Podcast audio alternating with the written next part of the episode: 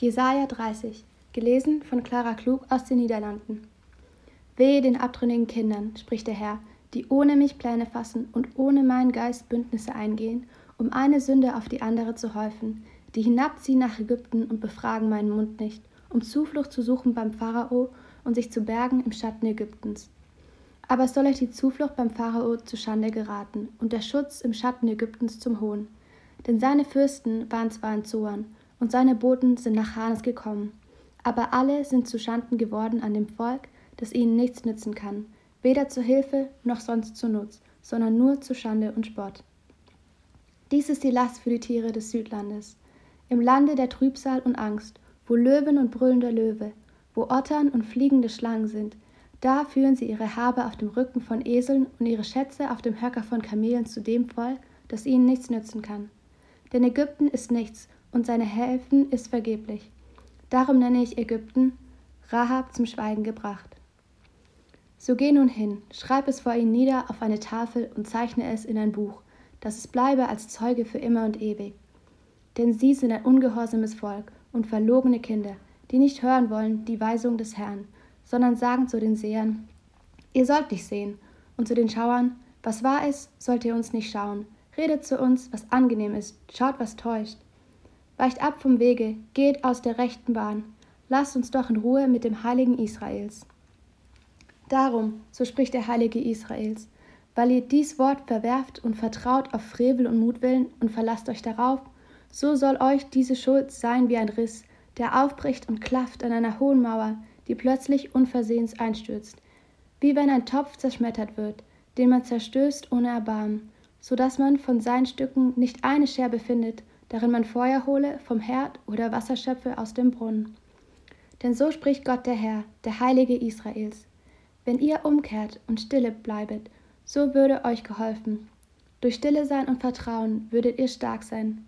Aber ihr habt nicht gewollt und spracht, nein, sondern auf Rossen wollen wir dahinfliegen. Darum werdet ihr dahinfliehen, und aufs Rennen wollten wir reiten.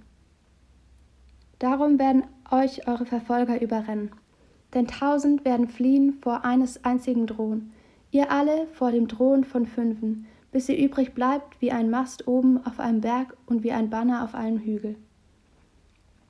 Darum harrt der Herr darauf, dass er euch gnädig sei, und darum macht er sich auf, dass er sich euer erbarme. Denn der Herr ist ein Gott des Rechts, wohl allen, die auf ihn harren. Du, Volk Zions, das in Jerusalem wohnt, du wirst nicht weinen. Er wird dir gnädig sein, wenn du rufst. Er wird dir antworten, sobald er es hört. Und der Herr wird euch in Trübsal Brot und in Ängsten Wasser geben. Und dein Lehrer wird sich nicht mehr verbergen müssen, sondern deine Augen werden deinen Lehrer sehen. Und wenn ihr zur Rechten oder zur Linken gehen wollt, werden deine Ohren hinter dir das Wort hören. Dies ist der Weg, den geht. Und ihr werdet entweihen eure silbernen Götzen und eure vergoldeten Bilder und werdet sie wegwerfen wie Unrat und zu ihnen sagen, hinaus. Und er wird deinen Samen, den du auf dem Acker gesät hast, Regen geben und dir Brot geben vom Ertrag des Ackers in voller Genüge.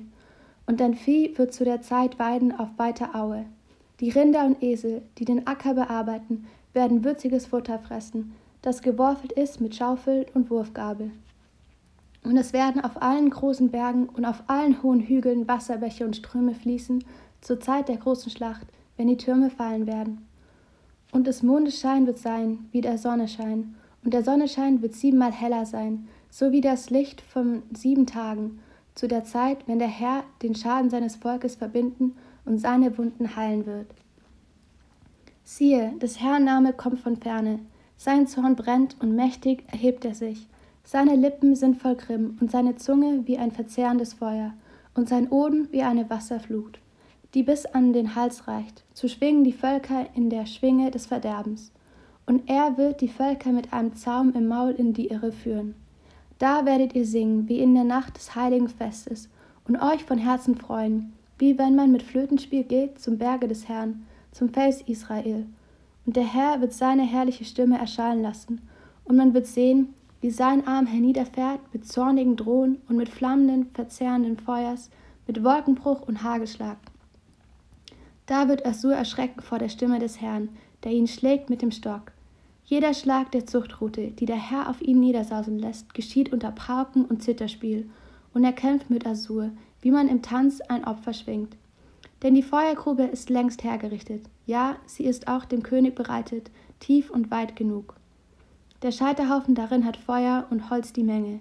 Der Oden des Herrn wird ihn anzünden wie ein Schwefelstrom.